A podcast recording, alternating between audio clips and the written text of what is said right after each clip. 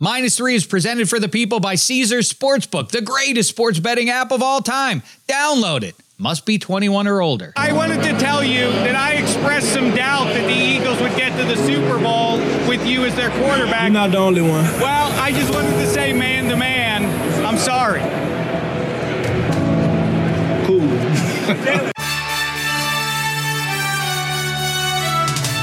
Minus three with Dave Dameshek. Yeah, that was Jalen Hurts. And if you haven't heard, he's now very rich. Hi and hello, and welcome to Minus Three Sports Fans. We're presented as always by Omaha. Speaking of Omaha, another one of their fine products, always college football. Hosted by Greg McElroy. That host, Greg McElroy, is about to join me and Eddie Spaghetti seated there behind the glass. Spaghetti wringing his hands like all hockey fans. Well, fans of teams whose teams made the playoffs getting real nervous. Nothing like the white knuckle two month experience of the NHL playoffs. Those are upcoming. Um, NBA playoffs are underway. The NFL draft about a week away now. Lamar Jackson, much like Jalen Hurts, has a big offer in front of him. The report is $200 million um, offered from the Ravens to Lamar Jackson. I assume that's going to work out there at this point. Now, big draft rumor from Peter King out on Monday morning. The Steelers are looking possibly to trade up to Jalen Carter. The only issue I have with that rumor is that the Steelers are famously non leakers. So I don't know exactly where that rumor might have come from.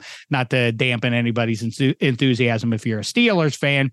For Texans fans, the book is now that maybe Houston is willing to move on from the number two pick or at least not take CJ Stroud there. I say fat and double fat to that. I say plus 180, second overall pick at Caesars is where you can get uh, CJ Stroud as the second overall pick, plus 180 to the Texans. How say you there, Spaghetti? You think it's all smokescreen? I think it's got to be the Ohio State kid, right? I uh, well, yeah. I mean, I, as a person, I bet Bryce Young to go first overall. I I do think the Anthony Richardson talk and uh, the CJ Stroud talk going first. I just don't buy it. To me, Bryce Young, and I'm sure we'll get into this with Greg, but to me, Bryce Young is uh, far and away the best quarterback in this. I've watched them. Not that I'm some uh, you know tape guy and I could measure all these quarterbacks out, but just from the eye test, Bryce Young succeeding in the SEC despite his size, uh, being able to run when he needs to, being able to throw the ball on a dime when he needs to. And yes, Alabama's full of talented players, but to me, he is the best player. But the consolation, uh, you know, CJ Stroud, like I said last week with uh, with you and Hench, he are he could have had the best game out of any of these quarterbacks in that loss to Georgia in the playoff. And I, and I think you know CJ Stroud didn't go the way he wanted versus Michigan, didn't win, but he's a uh, a dang good quarterback. So I think the number two overall pick, CJ Stroud, makes a ton of sense. Yeah, it's funny though, because now as we get closer and closer, these guys are not bulletproof, guaranteed successes. You know, that now, as most of these QBs do, when you get right up against the draft, people are doing a lot of, yeah, but maybe he won't be good because, and I hear that on Bryce Young, CJ Stroud. I think you got to roll the dice in this new world order where if it doesn't work out with CJ Stroud, you move on from him as soon as 24, maybe 25 if you're the Texans. It is the QB league. I do like the moves they've made otherwise. I do think you need to try and land that and not try not roll with Davis Mills for another year there. Um, meantime, mostly fun weekend of the NBA. Um, obviously, the Bucks are doomed without Giannis if he has to sit for any amount of time there. And the same very likely goes for the Grizz without Ja. The big takeaway for me, though, watching this weekend, and you know I love it. Underdog stories are great, but I love when the guys who have to do it rise up and do it. And I, you know, that's what you saw with uh with, with the Clips and Suns game one. A great shootout there. And it did feel to me my my overarching takeaway watching this first round was whoever survives that Clip Sun series is going to go to the finals from the West. Russ Westbrook was great, even though he was terrible. Some dynamite plays down the stretch. To be so nails, to fail regularly for 44 minutes and to still be willing to take the shots. I know that could be perceived as reckless, and maybe it is, but I did love the nails he showed coming down the stretch there against Booker and the rest of them. And I say, it's Clips or Suns, unless it's the Dubs. All of a sudden, if Wiggins is not just going to return but play at that level, I mean, in a soft West, what's the what's the ceiling on how far the Warriors can take this thing? That said, that was my favorite game in a long time in the NBA was watching the Sacramento Kings at home after their long walk through the desert. There's nothing better for a long suffering fan base, especially in a smaller sports town like Sacramento that has a uh, a chip on its shoulder like that. You could feel the electricity coming through the TV. Did you have a chance to watch that one, Spaghetti? I did a deep dive in the NBA. All I did was consume myself with the uh, MLB and NBA this weekend. I watched uh, the Kings uh, Warriors game. Obviously, I watched the Knicks Cavaliers game, watched the Celtics game, watched the 76ers Nets game. So I was trying to get my mind off of the Stanley Cup playoffs, and I made sure to watch every inning of Yankees baseball and every NBA playoff game. Did catch some of the games last night too. Um, I just wanted to, to not think one second about puck, and uh, I guess I could call it quasi successful. Yeah, I mean, it. I, like I say, you know, obviously, if you're a Milwaukee fan, you're probably pretty low right now, and anything short of the return of Giannis is is going to be hard to turn your little depression around. But I thought, like I say, the atmosphere in Sacktown and De'Aaron Fox specifically, it was great, and they were, you know, they fell behind and then they rallied back, and then, you know, midway through the fourth quarter, all of a sudden the you know one of the 10 best players in NBA history Steph turns it on and so does Klay Thompson and they're nailing crazy threes and and runners in the lane floaters. I mean it was remarkable stuff. And then De'Aaron Fox returns favor and I think a lot of guys in that spot you know, it wouldn't be a knock on them if they couldn't rise to the occasion with Steph and Klay defending world champs. And yet Fox specifically did, so did Monk in the surrounding cast. But really, it was Fox who rose up there. And it was a magical night, and they celebrated as though they had won the title. And even if they lose four straight, I still think a wildly successful season for Sacramento, something to build on in the NBA, where it generally takes two or three years to build to a championship yep. level team. I thought it was marvelous stuff to watch. And with that being said, I'm taking the Dubs laying one in Sacktown on Monday night. How yeah, that's that's my only issue with the NBA to like to to get on its case for that is it was awesome seeing the building rock and you know the with the Kings winning the game, beating uh, you know this Warriors team who's been really at the the forefront of being you know a dynastic type of team, whether different iterations of it with Kevin Durant, without Kevin Durant, but they're always winning. Uh, Steph Curry, Klay Thompson. Draymond Green, now you add Andrew Wiggins, and they made some nice moves in the draft. Like they're a powerhouse, and that's what's sad about this Kings team is like the Kings, like the the Warriors could lose game one. You're like they could win four straight and win the series, and eventually even win the title even if the Kings advance, like uh, no one really believes them to win the title, and that's my only issue with the NBA is like there's you don't see teams go on these runs. Like you do see that happen. The NFL wildcard teams go on runs. You could see in NHL all the time. There was a stretch where eight seeds are beating one seeds regularly. The NBA doesn't have that. Uh, I do like the the the this, the Kings. They win game one. I do think the Warriors will win game two. I think the Warriors will probably end up winning the series as well. But uh, it was fun to see that while it happened. Yeah, it definitely was. And like I say, you know, the clips, you know, I'm not saying anything anybody doesn't know, but if Paul George, if they take down the Suns without Paul George and then you put him in, I don't know who's getting in their way coming out of the West. That's for sure. Meantime, the puck is about to drop. Um, I am going to go with, I've been meditating on this one and I just can't see. I can't see clearly on this one. I'm in my feelings, obviously, about the Penguins. Thank goodness they moved on from Ron Hextall. That was never uh, a good situation to have a Philadelphia Flyers trying to run the show. So I'm glad they moved on there. Hopefully, brighter days lay ahead. The problem is that the Wales conference is loaded up. I'm going to go with, you know, I'm big on the curse of the President's Cup.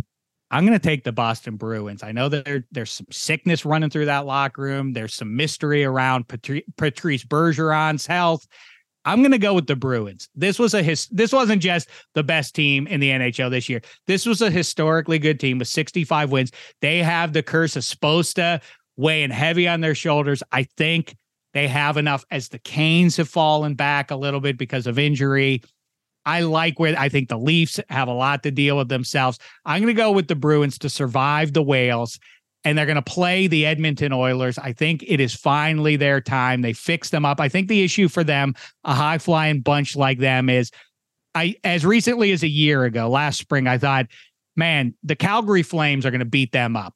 And I could make that case in my mind that the LA Kings are built to do the same thing. But then I think about that Flame series last year, and that's not what's going to get Edmonton. They just need to slow down the other team just enough. They just they don't have to become a shutdown defensive team. They just have to be good enough and they are now with the rookie netminder and the additions at the at the uh at the trade deadline that they are now not all go go go. They have enough pieces there to survive against the Avs and the Wild and your pick the Stars. So I'm going to go with the Edmonton Edmonton Oilers to get there to play the mighty Bruins. I almost almost out of the Wales took your rag spaghetti, but I just can't see clearly what happens in this Dev series because the Devs if they win, the atmosphere is not going to be the same. It's going to be electric, no doubt, but it's going to have a lot of red, white, and blue in the stands, probably as much, correct me if I'm wrong, as there will be Devils faithful. They're going to be just as many Manhattanites and otherwise supporting your team. But if the Devils win the first two, it would spook me to the degree that I think the Devils might just run all the way to the final. How say you? Um, I don't really want to give a pick. I mean, literally, this series is going to make me go crazy. I, I think it's. What do you mean you don't want to give a pick? I, I don't want to give a pick. I want to avoid this series like like the plague. I, I it's making me sick. I, I think it's a bad matchup for the Rangers. um, last year I was pretty cavalier about having the Penguins in round one. The Rangers own the Penguins in the regular season.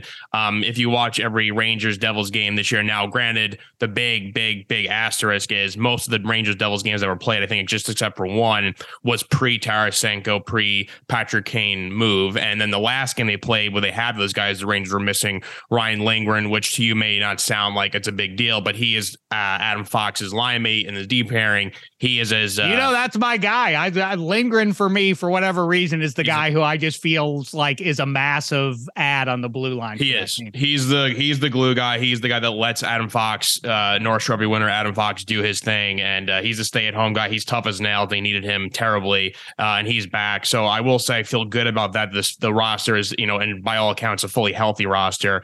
Um, we have the goaltending, we have the playoff experience, which is huge, which the Devils do not. I think the Rangers are a deeper team, but the big reason I'm afraid of is obviously watching these games how they win the regular season either the rangers had a two goal lead and gave it up to the devils or the devils are up on the rangers two goals um, that's never a good thing and they, the rangers are as talented as they are do turn the puck over quite a bit uh, artemi panarin i'm looking at you and the Devils capitalize on turnovers, and they're a fast team. That's what scares they me. They are. That's a, but they're I, crazy. That that that team speed that they have is is something to behold. And if I do like I do like your ability to kind of keep up with that. And as you and I have talked offline and maybe on the show as well, I think the strength. It's not just what you have between the pipes.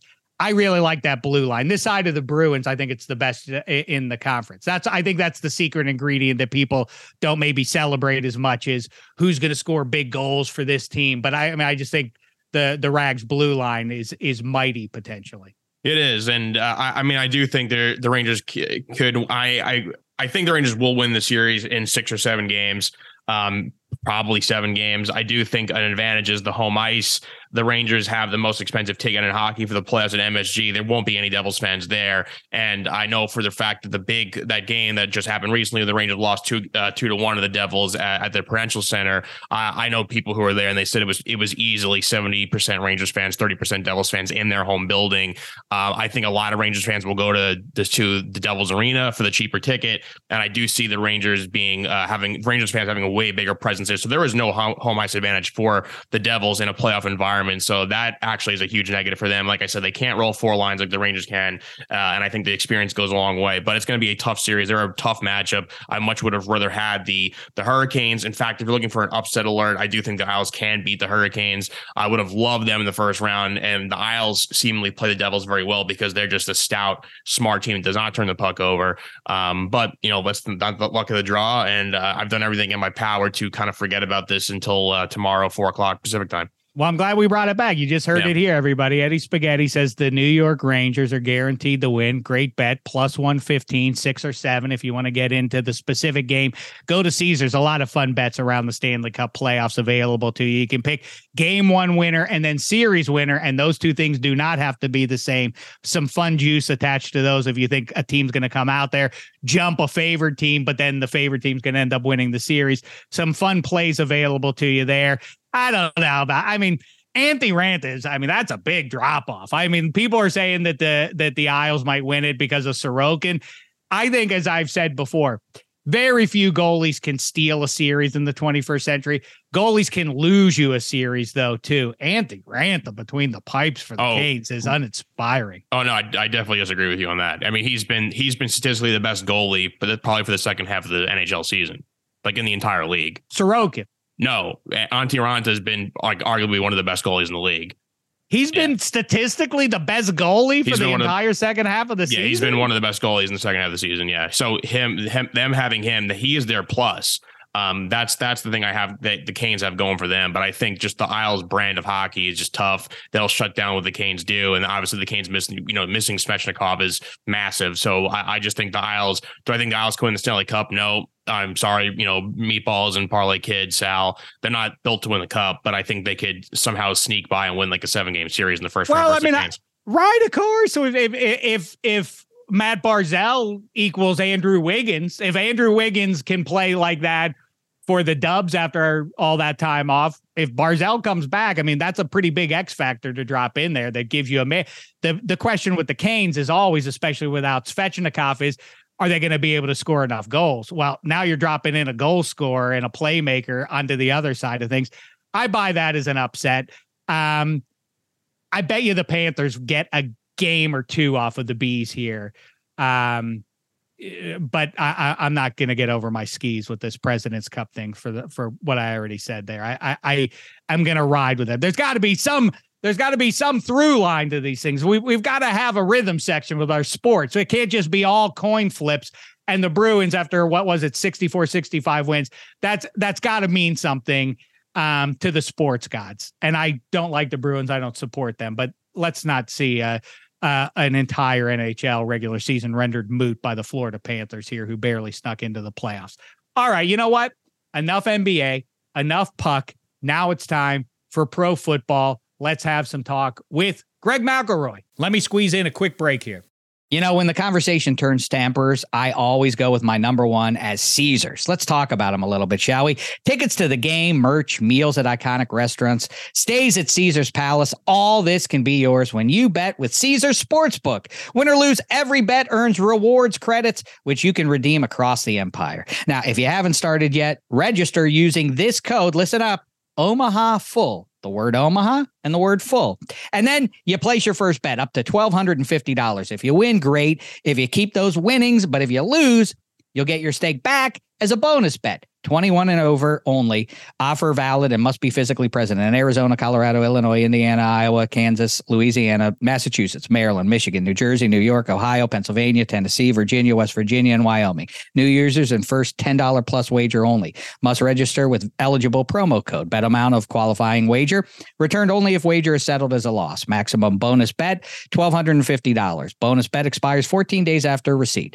Tier credits and reward credits will be added to account within seven days after qualifying wager settles. See Caesars.com slash promos for full terms. Void where prohibited. Know when to stop before you start gambling problem. Arizona, call 1 800 next step. Colorado, Wyoming, Kansas, affiliated with Kansas Crossing Casino, call 1 800 522 4700. Indiana, call 1 800 9 with it. Iowa, call 1 800 bets off. Louisiana, call 1 877 770 stop. Licensed through Horseshoe, Bossier City, and Harrah's, New Orleans. Massachusetts, call 1 800 327 5050 or visit gamblinghelplinema.org. Michigan, call 1 800 270 7117. Illinois, Maryland, New Jersey, Tennessee, Virginia, West Virginia, Ohio, Pennsylvania, affiliated with Harrah's, Philadelphia. If you or someone you know has a gambling problem, crisis counseling and referral services can be accessed by calling 1 800 Gambler or West Virginia, 1 800 Gambler.net, New York, call 877 8 HOPE NY or text HOPE NY 467 369.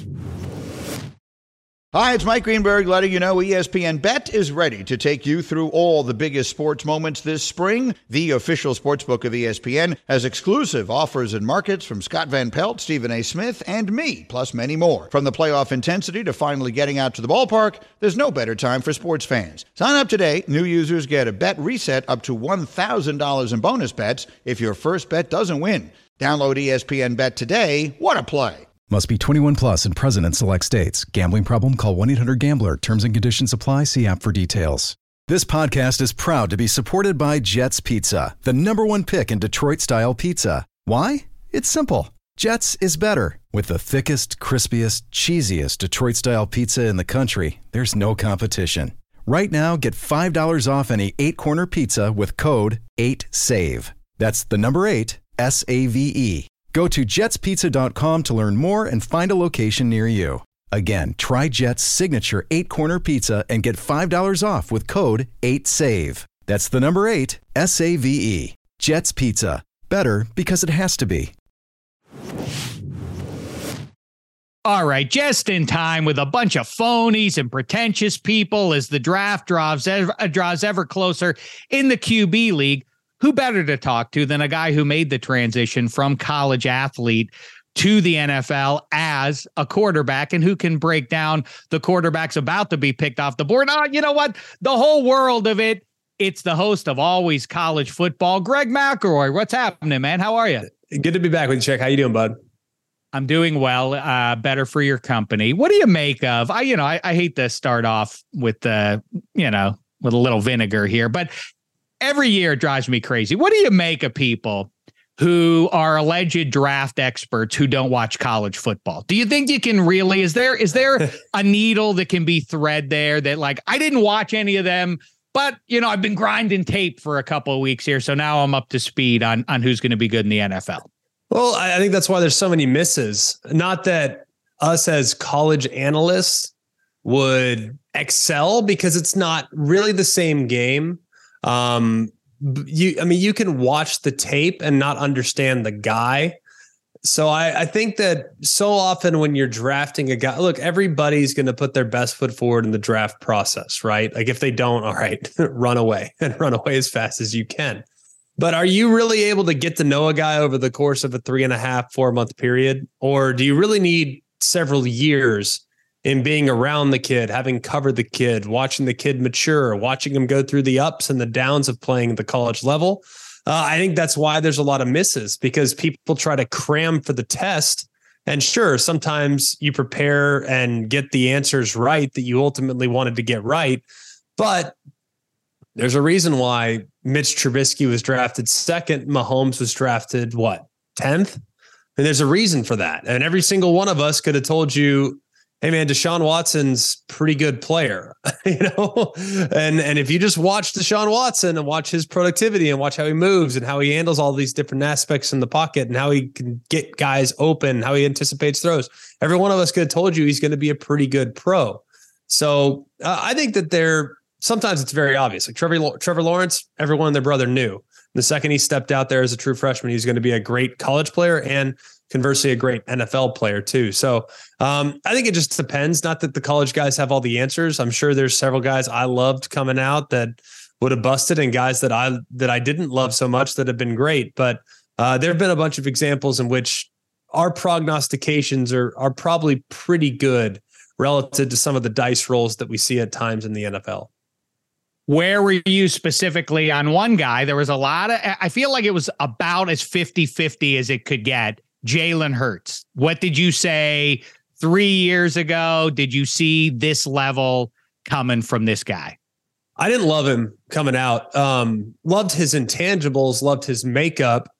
Felt like he's the type that you'd have a difficult time betting against, you know, just because of the way he responded to adversity in college. If you look at his first two years, really wasn't that great a player. Um, good freshman year, sophomore year was a little hesitant to to cut it loose, was scared to make a mistake. Tua Tagovailoa was a true freshman on that team, breathing down his neck. So he knew that if he made a mistake, then Tua might get inserted into the lineup and he might never get it back. So he was really kind of conscientious with the football, and it was difficult to get a gauge unless a guy was completely wide open. And then you go to the next year, he was able to go in as a backup to Tua and and he just got so much better because he was entering the game and they're up four touchdowns. So if you throw a pick, who cares? Like let it rip. I mean, it didn't matter at that point. So mistakes weren't going to be as scrutinized when the game's already out of hand. And then fast forward to his time at Oklahoma, it was a very quarterback friendly offense. Guys were wide open. CeeDee Lamb, for instance, was always wide open. Just hey, just throw it to him, and and all that was going to work out. I was just a little concerned about the pinpoint accuracy that would be required in the NFL. Would he be able to make that transition? And he's clearly been able to do that. And one thing I wasn't sure of, I mean, he was a great, powerful runner in college. I didn't think that that would translate because are you really going to run guys over in the next level? Probably not. Are you going to be able to shimmy and make guys miss as often as he did in college? Probably not. I thought that would be a difficult part of his transition too. So I was actually on the fence that he'd be a great backup, uh, but not an elite level starter. And clearly he's proven, you know, all of his doubters wrong up to this point and, and has now been rewarded with a remarkably lucrative contract.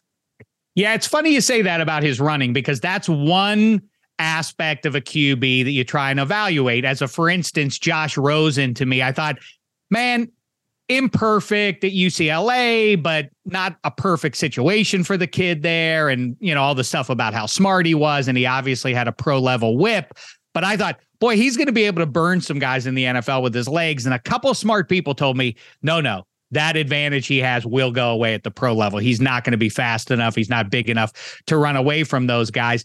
You know, I, the evaluation is great because it it does seem like you know for the final two months of this stretch you know combine and pro days and all of that it's easy to get seduced by the specimen. Anthony richardson i you know I, i'm of the mind largely that if the goal is to get the best is to get the biggest upside then anthony richardson is kind of the pick there. But then i go the other way and I like gunslingers too, by the way. Uh, you know, as a football fan, it's more fun to me, I think, to watch Elway, Favre, Roethlisberger, Josh Allen than it is to watch the surgeons, Brady, Peyton, Brees, um, and so on.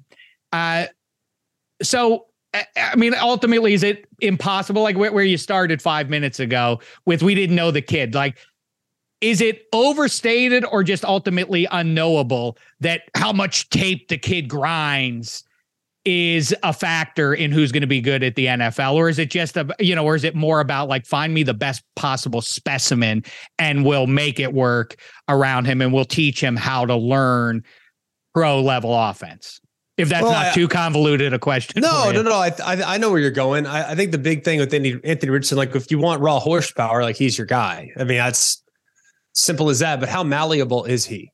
Right. I think that's that's a big question. I mean, if you look at from week to week, his performance against Utah, week one, and then his second week, his performance against Kentucky, it was almost as if he was a completely different guy. Like, why is that? And and help me understand why that is. Because to me, it felt like it was all mental. It's like, man, I don't I just lit the world up in week one. Everyone's talking about me as like the next Vince Young and I, I, don't want to disappoint anybody. So I, I just I'm scared to make a mistake, and it just it just never came to be. And then you look at him a little bit later against Tennessee, uh, against LSU. There were some good moments for Anthony Richardson. He's got great physical skill set, but we know that. I don't need to explain that to anybody that's paying attention. I mean, if you just watch him for ten minutes, you know that there are rare traits that that he can put on display. But I do think you can't just overpower the NFL. You referenced, well, gunslinger versus surgeon. I'm not sure you can just be one and not the other anymore. Uh, hmm. The best gunslingers are also surgeons. And that's why Mahomes is different. He's a gunslinger, great physical skill set, but will pick you apart with what you do and line up in defensively. Who are those guys? Because I'm fascinated by my own metaphors that I've created around quarterbacks. Gun, gunslinger's old, surgeon is new. I, I thought that game manager was disrespectful. I think I think surgeon gets is is a little more genuflecty. But then what do we call Mahomes, Rodgers, And I guess that's what Bryce Young is supposed to be. Is that is that hybrid of the two? Sort of guys. Justin Herbert maybe fits into that category. It can beat sure. you in various ways. But yeah, we need we need a word. I mean, oh, there's Burrow, right? Yeah, I mean he's one. he's surgical. Uh, I mean, obviously, you know, Josh Allen when he was coming out, it was really more athletic. And it took him a little while to make the transition to become more surgical. And I think that's still a, a bit of a work in progress. As good as he is, I do think that there's game management aspects of his game that are continuing to improve. So I, I, you know, I think that it's look, everybody wants Mahomes. And if you can't get Mahomes, everybody wants Josh Allen. Well, if you can't get Josh Allen, everybody wants Burrow. Okay, fine, but it's also a little bit circumstantial. Burrow is surrounded by a remarkable supporting cast. Uh, if and when that supporting cast leaves because they become too expensive, then will he have the same efficiency? I, I, don't know. I mean, he's never taken the field, even dating back to his college days. He took the field with Ja'Marr Chase and Justin Jefferson. Uh, now, and Clyde Edwards-Helaire was his running back, a first round pick, Kansas City Chiefs. Now he's taking the field with two all pros and, and Higgins and and obviously what Ja'Marr Chase has done already in the NFL. I think the Bengals, you can make a case, have arguably the best set of weapons in the entire NFL. So I think it just depends. And they're going to get one of those tight ends, one of the fancy pass catching tight ends in the first round. It seems like it, it seems like that, yeah, for sure. But it's it's one of those where when you look at everything, um, I don't think you can be a one trick pony anymore. I mean, you have to be able to create. You have to be mobile. You have to be willing to take what the defense gives you and be that game manager, understanding what the team needs at that specific point of the game, given down and distance to keep the offense moving. If you try to do too much, you'll get sacked. The next thing you know, behind the sticks and you're in trouble. Uh, so I, I think that you have to be a hybrid of all of the above nowadays to be a high level quarterback. Rodgers has been that forever. Um, absolute gunslinger, but also a tactician with sneaky athleticism that I think is constantly underrated and constantly undervalued. The guy's really mobile and kind of run away from defenders uh, and has at times in his career. So I, I think over the course of you know of the evaluation process now, and you look at all the guys coming out that are going to get drafted in the first round, all of them have mobility. All of them have enough arm to make all the throws. All of them have been pretty accurate, with the exception of Levis and Richardson, who have streaky accuracy. Um, so I, I, think that there's a reason why all these guys are going as high as they are because they showcase multiple traits that would allow them to sneak into the first round. Yeah, it, it's um, I you know the the the notion of trying to divine though you know back to you know where I started about five minutes ago here, trying to divine what's in the head and the work ethic. And the thing I keep here, I was I was in Pittsburgh talking with some of the Steelers people, and and they rave about Kenny Pickett. Man, this kid just study, study, studies, and it does sound like that. That's the common thread with Brady and Peyton and, and and you know guys who succeed who aren't necessarily the most gifted physical specimens. Where are you on? Kenny Pickett going into year two. In the because situation obviously we're not talking about anybody in a vacuum here. In a good situation they beefed up the offensive line there in Pittsburgh. Some nice right. weapons there. Do you like Kenny Pickett's upside? Is there an upside?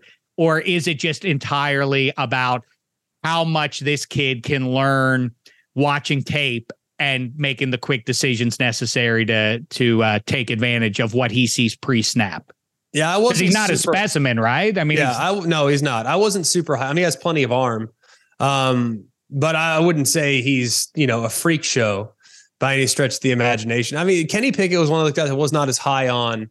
I didn't really like anybody in that class. Uh, I just thought the class overwhelmingly was okay, um, not anywhere near the upside of this current class and then next year's class as well with Caleb Williams and Drake Maye and and a few other guys that'll be coming out in the 24 draft. So uh, that year's class, just not really in love with them. Saw Kennedy Pickett at the Senior Bowl, was underwhelmed. Did like Sam Howell a little bit, but I think his mm-hmm. ceiling is a little bit limited. I think he's got a chance though now to kind of take take the step now with the commanders to maybe become that QB1 for the foreseeable future. But, uh, you know, I, I'm not as high on Kenny Pickett as others. I, I love the guy. I haven't been around him. But what I've noticed, and if you really want to play quarterback at the highest possible level, you got to be crazy. And you do. You have to be crazy. Peyton Manning, crazy, chip on his shoulder. Uh, Tom Brady, crazy, chip on his shoulder. Drew Brees, crazy, chip on his shoulder. Like all these guys that go on to have ridiculous careers, not only are they very accurate, very smart, very decisive, study a ton of tape. Those things are prerequisite, man. If you don't study a lot of tape, you're just not going to be very good. Like there's only so many Kyler Murrays out there that don't watch a lot of tape, that aren't going to be grinders, that are just going to make plays on the fly. Like you have to be able to study tape. That's a prereq. There's not a single guy in the NFL that doesn't do it.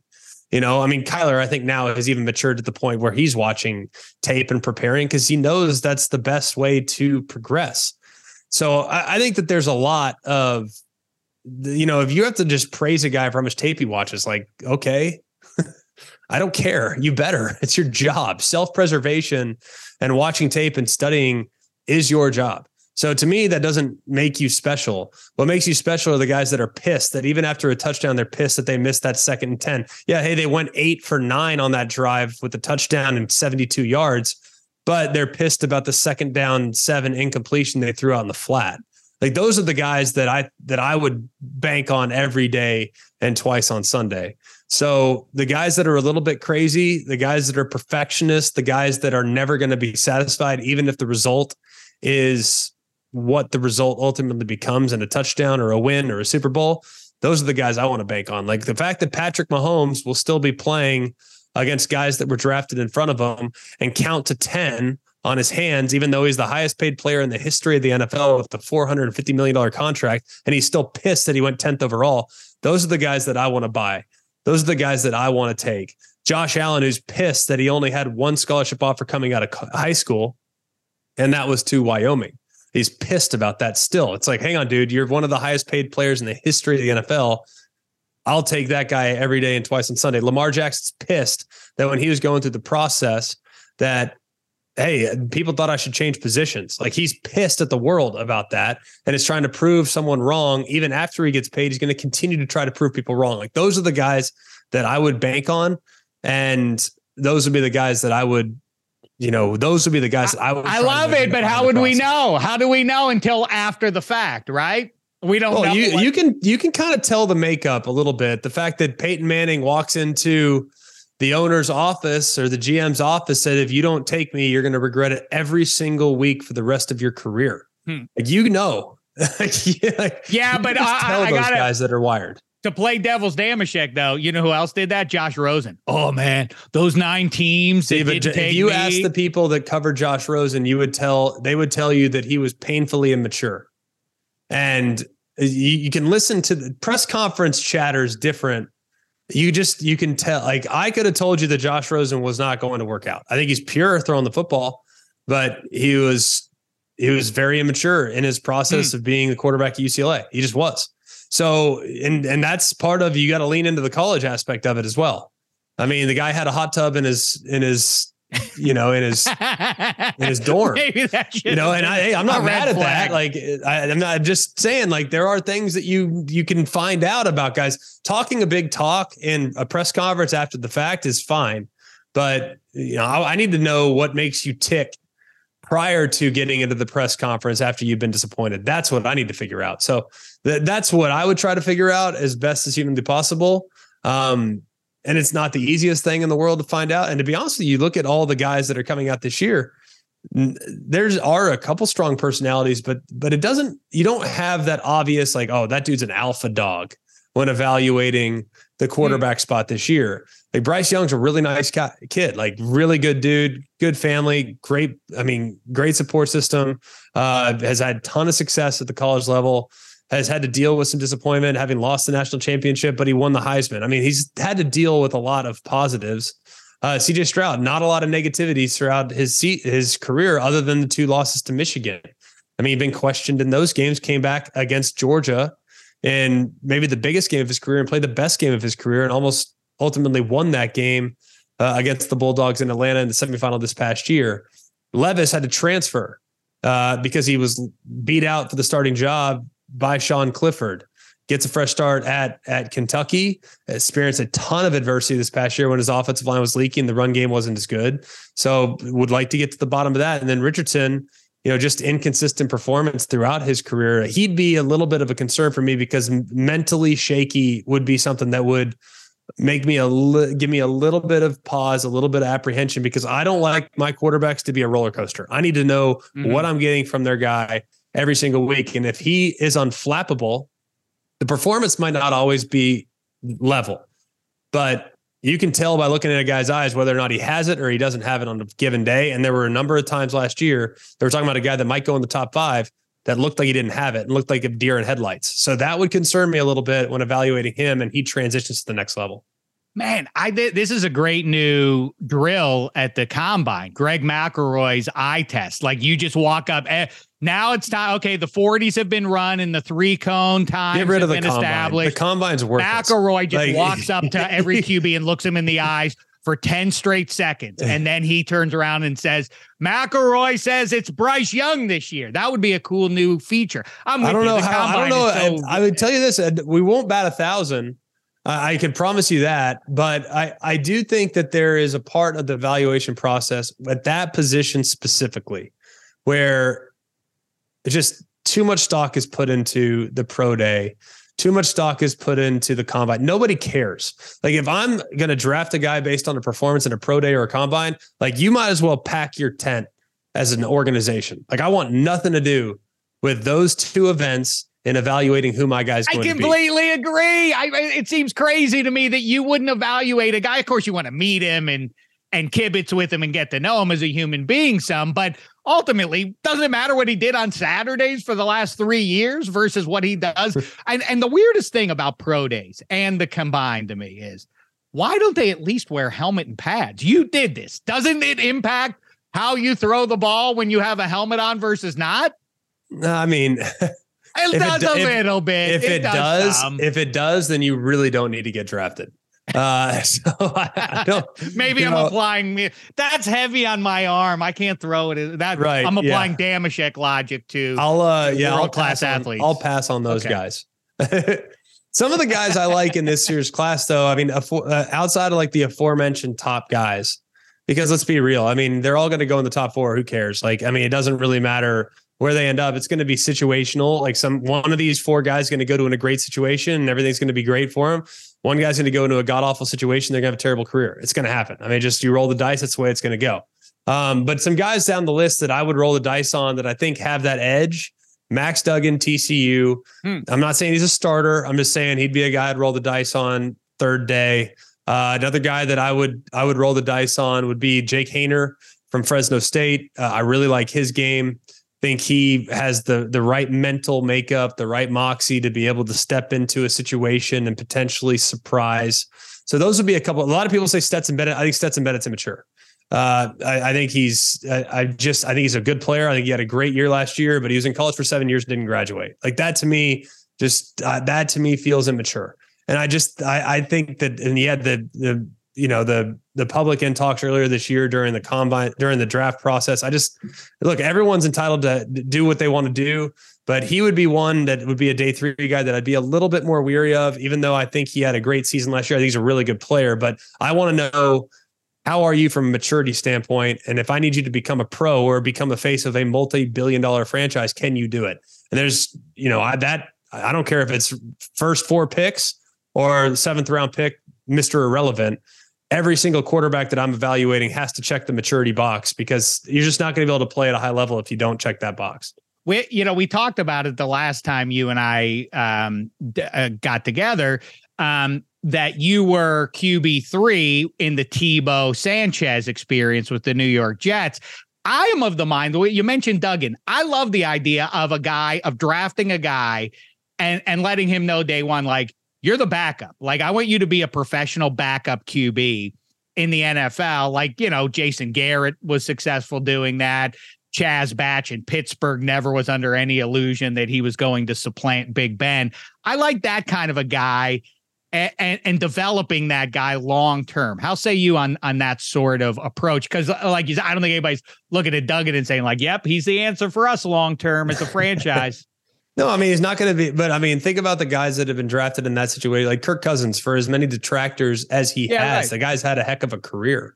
I mean, uh, so those are guys that can be difference makers from a franchise standpoint.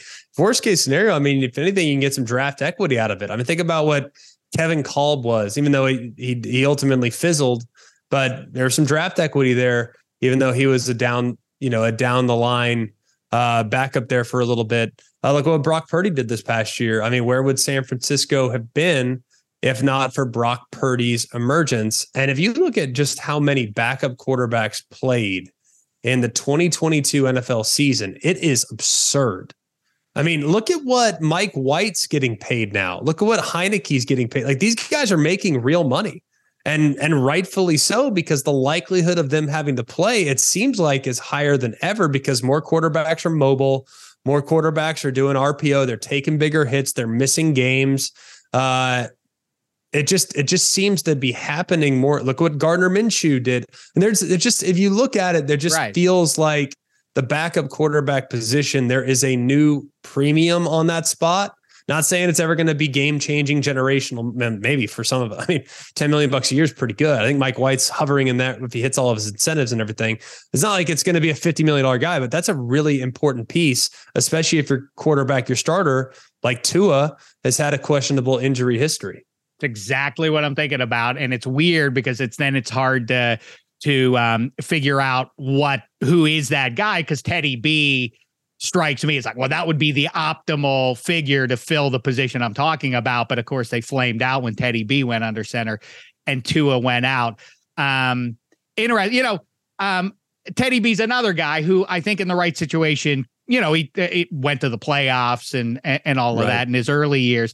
Um, I, I'm just thinking about this now.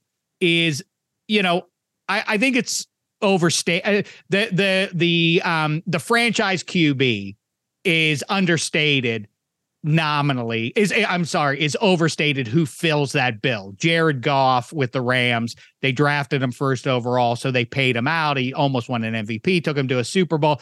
They paid him out and realized none of that adds up to him actually being the guy. Interesting act two that now in Detroit, they probably are better served to stick with him than try and dip into the draft in 2023 to replace him.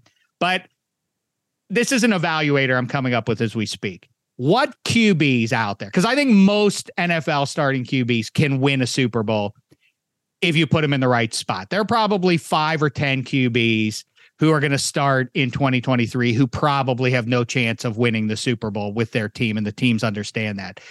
What QBs out there can win multiple Super Bowls? Because I think if you win two, now it's like there's no fluke at all to that, right? Is that fair to say that, okay, a guy can, you know, Flacco his way or Brad Johnson his way or Trent Dilfer and, you know, all the examples that we can summon Matt for that. Stafford. I mean, there's a bunch Is, of them. is I mean- Stafford that guy? Could Stafford? I mean, I, I think I mean I think Staff's obviously a really good player. Um, but I mean, in right place, right time. I mean, that's everything, though, right? I mean, Mark Sanchez almost got to two Super Bowls. So I mean, there's there's a million examples of of guys that were close or you know almost you know almost surging through. Um, I mean, Tannehill, Blake Bortles made a deep run with Jacksonville. I mean, it's just there's examples, uh, But that never would have happened again, though, right? Like he, Blake Bortles never would have done that again. And that's kind of that's I guess what I'm getting at. Like, all right, things things break just so, and everything's magical for one six week stretch, and all of a sudden the Lombardi is a possibility for you. But it's not sustainable if that guy is is a ham and egger. I, I you you get my point, right? Or they're like, what? How many are there who are that guy? I don't care what's around him. That guy could win the Super Bowl because of who he is and who and no matter. I mean, there's a you know there's a floor to it that obviously if Right. complete garbage, but for the most part, you, Well, you- let's- are there how many guys it. are there and who are they? Let's go through it. AFC East. All right. You got Josh Allen. I think he can obviously win a Super Bowl. I don't think I need to. I don't know, man. I don't know. Like he he had to do it all last year and he couldn't do it. Well, they'll, they'll get there though. I think the run game will get better this year. Or at least I'm hopeful that it will. Uh, Aaron Rodgers, assuming he's a Jet. Uh, I think you can win a Super Bowl with Tua. I really do. You just got to stay healthy. Which I- is I agree with that. I think they would have. I, I really think they would have won the division and made some real hay last January if Tua had been right. I, I mean, I- I, rode that all year long, and I'm gonna I'm gonna double down on it again this year. I, I really like that team. I mean, I, I think he's got a good feel. I think he's got he doesn't have a huge arm. Uh, there's no denying that, but very accurate. Anticipates throw. So I'm at three right now in one division. Hmm. Uh, AFC North, we know Burrow can. I think Lamar Jackson can. Uh, I, you Lamar know, Deshaun- Jackson can win two Super Bowls if he gets this two hundred million dollar guaranteed deal, and then see- consumes a much bigger chunk of the of the cap. Well, I mean, I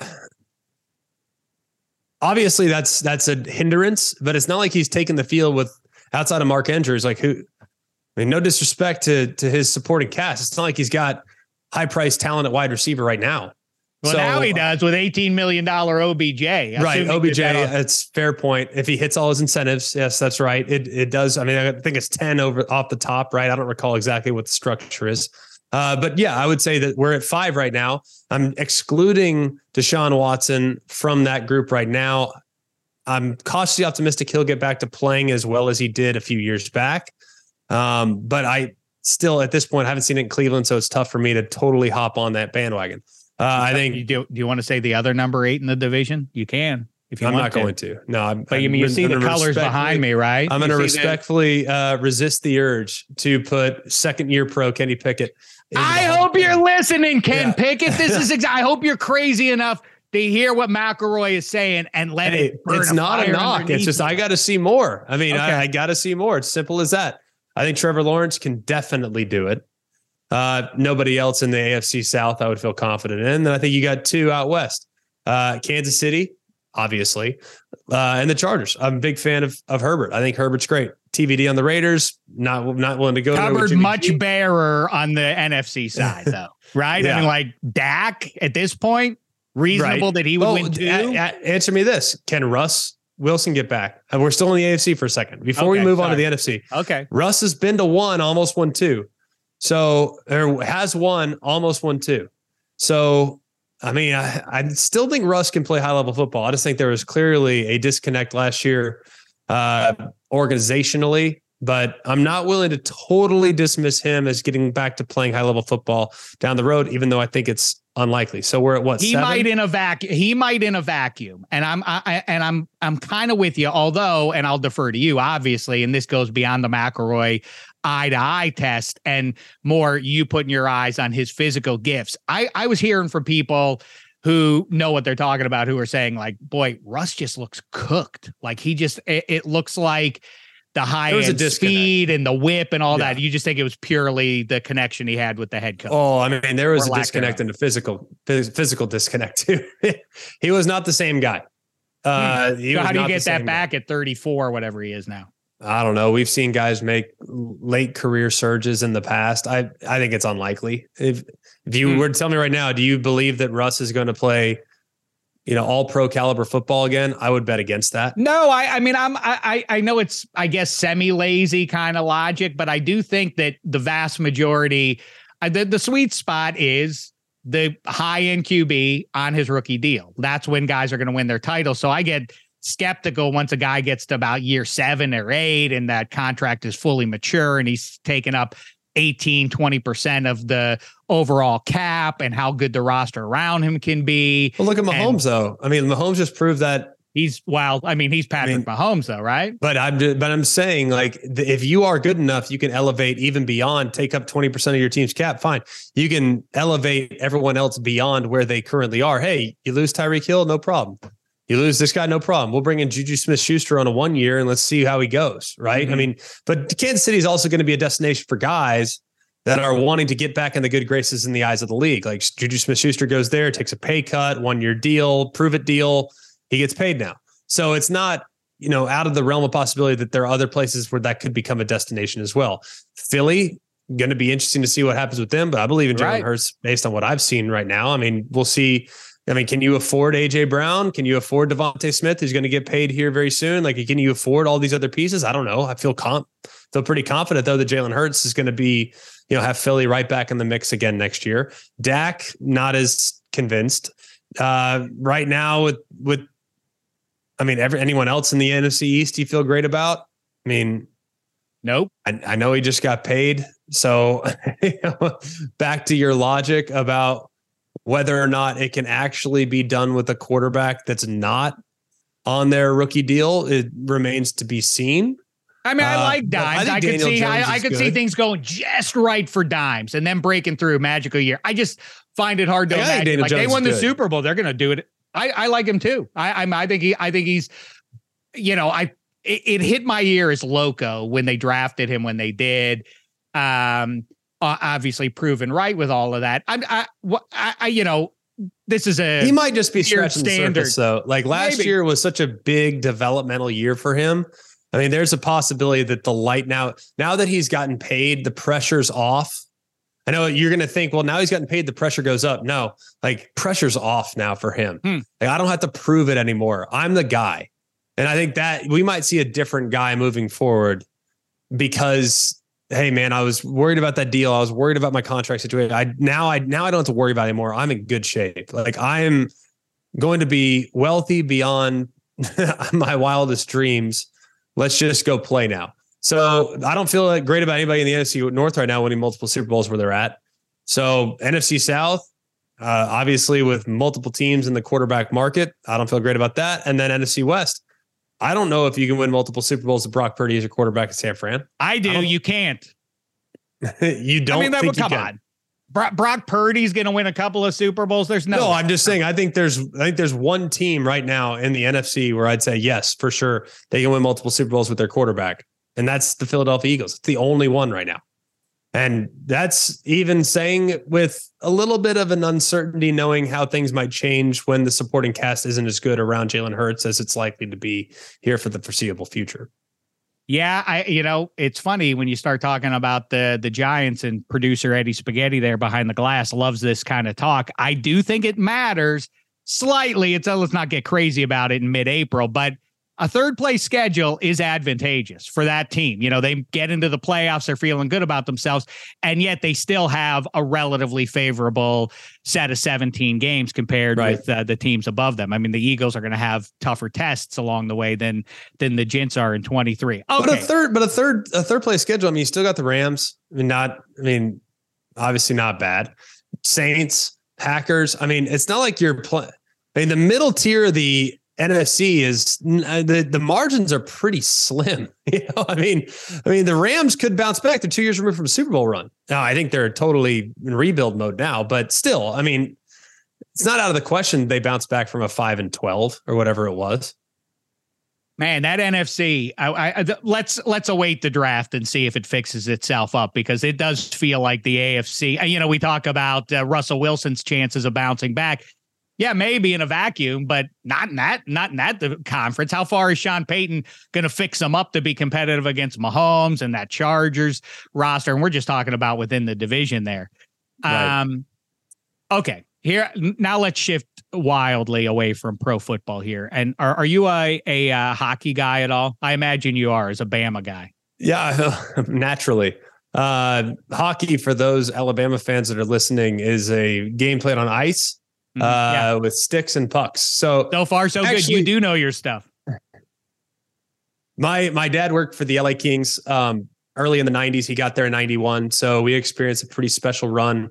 Uh, you know, with Kelly Hrudey and Robitaille and this young kid from from from Canada named Gretzky, um, Jari Kurri. I mean, we had a sweet roster. Rob Blake, um, Warren Rychel. Uh, you know, so I remember the the '90s Kings. Those were the kind of the that was the team of my childhood. And then Dad eventually moved to the Dallas Stars, where we had Modano and uh, and Belfour and all those guys that were that were amazing. Jere Lehtinen. Oh Lehtinen. man! Oh, Uh, you, you yeah, Chaz Huddy back with the Kings. Yeah, that, Right. that that's my wheelhouse of stuff. With the the the one of the great missed opportunities. You know, like I would have loved to have seen Randall Cunningham's fifteen and one Vikes play the defending champion Elway at Terrell Davis Broncos. I think one of the biggest misses in sports possible matchups of my lifetime was that we didn't see Gretzky's Kings versus Lemieux's Penguins in 93. Back-to-back championships with the Pens, Gretzky and all, and all the weight that that carried. Man, that would have been great instead. Well, the problem is we had to play the Montreal Canadiens, and they went in and measured. Well, I'm convinced of this. Ah, McElroy really and knows his a- stuff. They went in and, and said that that Marty McSorley had an illegal stick because right. they snuck into our locker room and we're getting ready to go up 2-0 and and come back to LA where you know the Great Western Forum's rocking and John Candy's sitting rinkside. Mhm. So yeah, I mean it's uh, not that it's too soon, but it is a little too soon to be bringing up the 93 Stanley Cup Finals. It was a difficult time for all of us. Don't start with me. Let me tell you something. You're you may be well, this was before your involvement with the LA Kings. But 1989, Gretzky winning that MVP award over Lemieux, who was 30 points or or more ahead of him. But Gretzky moved to LA and made Kurt Russell like hockey. So somehow that required him to get the MVP award. That the most fraudulent of all MVP awards in, in, in any sport of my lifetime. But the next question then, a Dallas Stars guy. Brett Hull's goal was his foot in the crease, yes or no? It was, but who cares? It's revisionist history. If you try to say it wasn't, it doesn't matter. Like, what are you going to do? Say that Dominik Hasek would have stopped it if his foot was six inches wider? Like, what are you? Are you trying to suggest that? Uh, by the way, I I really liked that Buffalo Sabres team. So it, was like one of those where you, I, I believe, like Michael Peca was on that team, and a few other. Like, I really respected that group. So I and I just love Buffalo sports. I don't know why. I just have always thought it's great. So I, I just, if we were going to beat a team, I didn't want it to be them. But ultimately, hey, my dad had never won a championship in his life. I mean, the guy played college football at the University of Hawaii for crying out loud. So I was happy for him to finally get a shot to win a Stanley Cup ring, and he finally did there in 99. So, no, I mean, yeah, he was in the crease, but who cares? Uh, I, I root for the. I, I'm with you. I root for the good people of Buffalo myself. It's sort of like if you're watching the Sacramento Kings games. They're, they're it's I right. root for them. They they don't have. Uh, you know, three or four teams to to to you know focus in on. You know, so yes, I would like for the, but they deserved it for those terrible uniforms. Well, I'll say this: like, if I this is going to sound this is going to sound crazy, but like if we could have just flipped the following year, we lost as a Dallas Stars fan to the uh, to the New Jersey Devils. So we lost to the Devils the following year. If we could have just beaten the Devils and lost to the Sabres, I would have been perfectly okay with it. But losing to Martin Brodeur and the Devils in 2000 almost erased any good feelings that we had from the 99 Stanley Cup win. It was that painful. It really yeah. was. No one likes the Devils. Not even they're their the fans worst. at the time liked them. No, yeah, they're, they were they're the worst. But the Sabres had, I mean, again, philosophically, the worst uniform uh, among the worst uniform. They're royal blue and gold, you know, really handsome get ups. And then one day they decide, like, yeah, now now we're uh, red, silver, and black. What the hell? Outrageous, right? Well, I mean, the Kings, in fairness, as someone that has at times, I, well, obviously, like I support the team that pays my dad. But the last NHL team that paid my dad was the Dallas Stars, so I remain a Dallas Stars fan.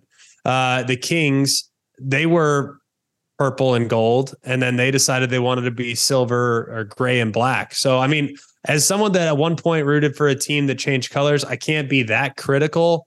Uh, so I'm just going to avoid throwing stones in glass houses it's cool that Bama never messes with their uniforms. Once in a blue moon, they go with the white hat. That because that, but that's a callback to to days gone by. They haven't they haven't done it in like 30 years though. So it's um maybe longer. I think it's been since the 80s since they wore the white top. Yeah, I'm trying to think of was that uh, Mike Shula who pulled those out? I it, it might have been it might have been him when he was the quarterback in like 85. So it's been yeah. a while.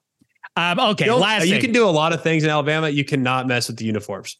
Like they will I, not let you. You will have a revolt in Tuscaloosa. I'm a curmudgeon about it, but I, the uniforms. I yeah, listen, I I'm okay with almost every franchise. I think it's cool that the Yankees don't mess with it. Um, you know, if if you, you don't like are, the Boston Red Sox like city uniforms that they wear where they're like blue and yellow, I'm like, what? Who is this? It's awful. It's a real shame. Yeah, it's a real, real shame when that happens. And the the number one of all time, just now that we're on the subject of just changing colors, is the Washington Capitals. You understand? They play in our nation's capital, right? The red, white, and blue, old glory. Red, white, and blue uniform. Then one day they're turquoise, black, and gold. What in hell? I mean, you can't, you can't, do those. You can't wear red, white, and blue though when you're in the same division as the New York Rangers. So I actually don't have any issues with it because the New York Rangers take priority over the Washington Capitals. In my oh eyes, my original oh. 16. Like I, you can't tell me that the Rangers aren't more important to the NHL than the Washington Capitals. I don't care what Ovi's done and everything else. It's been great. No, listen, all of uh, the hockey world uh, focuses in on their one Stanley Cup in, in 82 years. Listen, you've sent Eddie Spaghetti over the moon here. He's a Rangers diehard. He's a Danny Dimes diehard. So you're speaking his language at least there. You like that talk, Spaghetti? Uh, rags over caps all time? Uh, I've been enjoying this conversation uh, quite a lot. So yeah, very I good. Okay, let's wrap it up with this. Now, you're married to, as I did a little bit of research. Uh, I hope this isn't creepy to mention, but you're married to Meredith Grey. And Yeah. so there's some weird naming stuff that could be confusing to people. It's not the fictional character, the doctor in Seattle. It's a different Mer- Meredith Grey altogether. But sometimes names can get confusing. And that brings me to a game we haven't played in a little while, but you might be the perfect person to jump in here, a football guy, but a hockey enthusiast. You may have noticed the NHL is the most global of all our sports, and some of the names are exotic enough that you might confuse them with prescription drugs. And that's why we play a game sometimes called NHL player prescription drug. Would you like to play today? Well, the only concern I have is like my knowledge of the modern day hockey is not as good as it is from like the 90s, 2000s, and early 2010s. So to, I feel like I'll kill all credibility by absolutely butchering some of these, but why not? Let's roll the dice. Oh, I mean, listen, you know Uwe Krupp. That's better than anybody I'm going to throw out there. But Uwe Krupp, pretty good name right there to start us off. Okay, here we go. All you have to do, I'm going to give you a name. You tell me if it's a prescription drug or if it's a hockey player. Here we go. Wegovy. Wegovy. Now I'll give you a little bit of a. I'll, I'll give you just like to color it in to, to give you a little information. Wegovy. Is it a prescription drug for weight loss or the rugged defenseman of the Dallas Stars? Wegovy. Rasmus Wegovy, rugged defenseman. I'm going to say prescription drug. You're correct. It's a weight. It was loss way drug, too, you're way too specific on the, on the, uh, and if you go Dallas Stars, I do know the Dallas Stars roster, and I don't know of a Govey, so I felt I felt pretty good about that one. All right. All right. Here we go now. Here we go. Vanecek. Vanecek. Is that a prescription drug that treats depression or the number one goalie for the aforementioned New Jersey Devils? Uh, that would be Vanecek is a goalie, uh, and he is. I thought he was with the Capitals, but I guess that's. I maybe he's on a new team. I don't recall. Vitek Vanecek. Yes, he's playing the Spaghetti's Rags um, later on there this week. So, so there you go. All right, you're Did he you're play for the here. Caps at one point though? Vanecek was uh, wore the uh, He did the red, year. white, and blue. Craig's right. 2021, he did play for the Capitals. I was gonna say, all right, so maybe I'm just I haven't quite caught up to this year's playoffs yet. Like I only watched playoffs hardcore. And I was like, hang on a second, I could have sworn he was he was not on the Devils. That's what threw me off for a second. I, I'm not going to be able to watch the playoffs for the first round, not because I'm intellectually making that decision. I just know that my gut can't handle it with my Penguins out for the first time in 17 years. Same same rule applies to all sports. Like when my team goes out in painful fashion, I have to take you know a fortnight or so away for me, and then I'll get get, back into it. I'm I'm fine with that. As a Dodger fan, I've refused to watch any baseball beyond when they get eliminated every year. So See, I understand that- where you're at. Right, right. I mean, there's got to be you've got to be a person of honor at some point. All right, here we go. Cabenuva. Cabenuva. Is it a prescription drug that treats HIV, or is it Henrik Cabenuva, the young Bruins winger who scored 38 goals this season? I'm gonna go prescription drug. You're very good at this game. You're very good at this game. You can't. You're too specific with your. I, I was like, hey, if he scored 38 goals, I would know him. I don't know that name. Puljujarvi. Puljujarvi. Is it a prescription for plaque psoriasis or the sizable winger of the Carolina Hurricanes? Uh, I'm going to say Puljujarvi. I'm going to say uh, I'm going to say hockey player. Yesy 'Cause I Pulya watched the Yarvi Frozen- dealt away from the Oilers. You're right. I was gonna. Well, I was gonna say I watched. Hang on a second. I'm sitting there thinking. I'm like, they played the outdoor hockey game. You said Carolina. I'm like, that. Hang on, that name feels familiar. So only because you said Carolina was able to connect the dots to the outdoor game that they played a few weeks back in Raleigh. So I was able to. That was a. That was kind of a. That was a prayer. I will. I will admit that was a bit of a prayer. You're doing very well. I'm very happy for you. Next I'm just one, glad I can miss the rest, and I feel like I've already done okay. I one or two right. more, one or two more, and then we'll we'll uh, we'll let you take leave of this nonsense. Yanni Gourde. Yanni Gourde. Is that a prescription for restless leg syndrome or the checking line center of the Seattle Kraken? Yanni Gourde. I'm gonna go restless leg syndrome. Ah, we got him finally. He's a hockey player. Won some cups with the with the Lightning. Yeah, now trying to make a go of things up in Seattle with those Kraken. I have Last not one- watched the Kraken, so I would never have gotten that one. I apologize to all the wonderful people of Seattle. Oh, as a uniform enthusiast, you're missing out. Their unit, their get-ups are, uh, if nothing else, worth the price of admission just to look at them. Um, last, well, you know what? I, I'm not gonna gild the lily. I, I got you on one. That's enough. You went uh, four and one there. That's a winning Perfect. rate by any standard. So, so we'll let you go on that one. It's harder than you realize, though. If not for the if not for the hints, I would have struggled. Wait till we play NBA player tech stock. That's a that that's another one, but the, the, that's for another day. We'll hold that one. Uh, appreciate all the insights on the upcoming draft, what you look for at a QB, all the rest of it, dynamite stuff. Always college football, and when you stick to college football, it gives you some insights on who's going to be good at the next level. So make sure you're checking that out. And uh, and great times. Really appreciate you joining us today, man. Thanks, Shek. Appreciate you, bud. There he goes. Greg McElroy, dynamite appearance there, especially for Eddie Spaghetti. And now a quick break.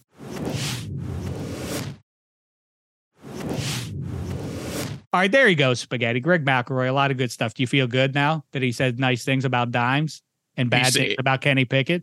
Um, I I mean I think he just you know I don't think he said anything bad about Kenny Pickett. He just said that he does not think that he may win multi Super Bowls. I mean, if you ask me, if you put a gun to my head and says, "Will Daniel Jones win two Super Bowls?" I'm probably also going to say no. Um, but I I'm kind of in the same mindset as you. Like ev- if everything goes right, Daniel Jones could be a quarterback in a Super Bowl team. Um, and I I do appreciate what Greg said about how you know getting the contract, you're one less thing to worry about, and now he's finally staying in the same offense because we all know the Giants coaching changes, the offensive coordinator changes. Now he has the mainstay in Daboll, uh, and they kept Mike Kafka too, which is awesome. So I think things are looking up for Daniel Jones. So I do agree with that.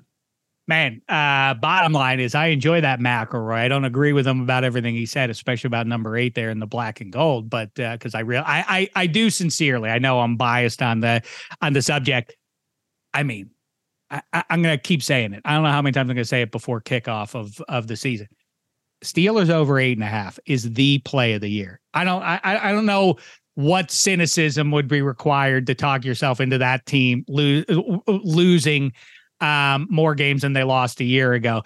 Um, but man, I, I really enjoy yapping with him. But he, he's a hockey guy. He knows his uniforms. He's uh, what I like, spaghetti. He's blunt, man. What do you think about him? Like, eh, I don't know. Don't like him. Not great. I could have told you that about Josh Rosen. Didn't like him.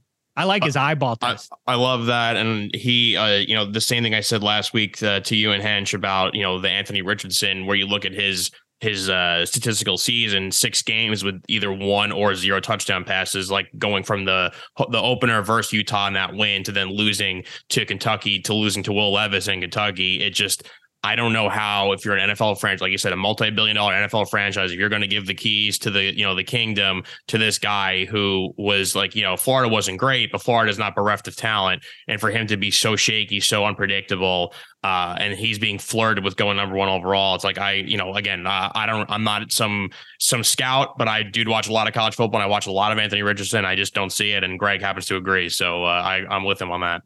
I I mean I I obviously hear the criticisms of him. I saw those games too, but I I just the the philosophy of like, well, what are we doing here? It's the first overall pick. We should get the most talented guy versus that ultimately impossible to assess, or unless you're Greg McElroy looking into his eyes, like how are we going to assess what the kid's made of? Uh, uh, you know, so if we understand that we can't ultimately figure that out, then let's just go on the physical gifts. And that then takes me back to Anthony Richardson.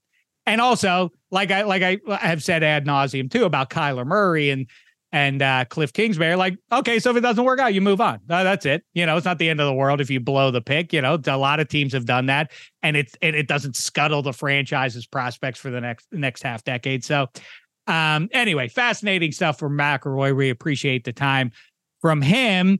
And uh, by the way, congratulations to our pal Megan Connolly completing yet another marathon, the Boston Marathon.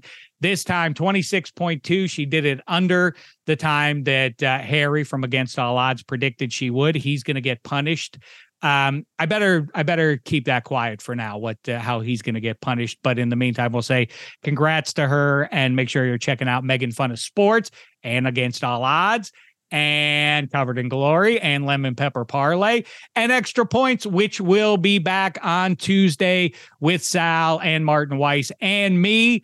And then we'll be back with Hench on minus three later in the week. And until then, for Eddie Spaghetti and Greg McElroy, thanks so much, sports fans. It's been a thin slice of heaven.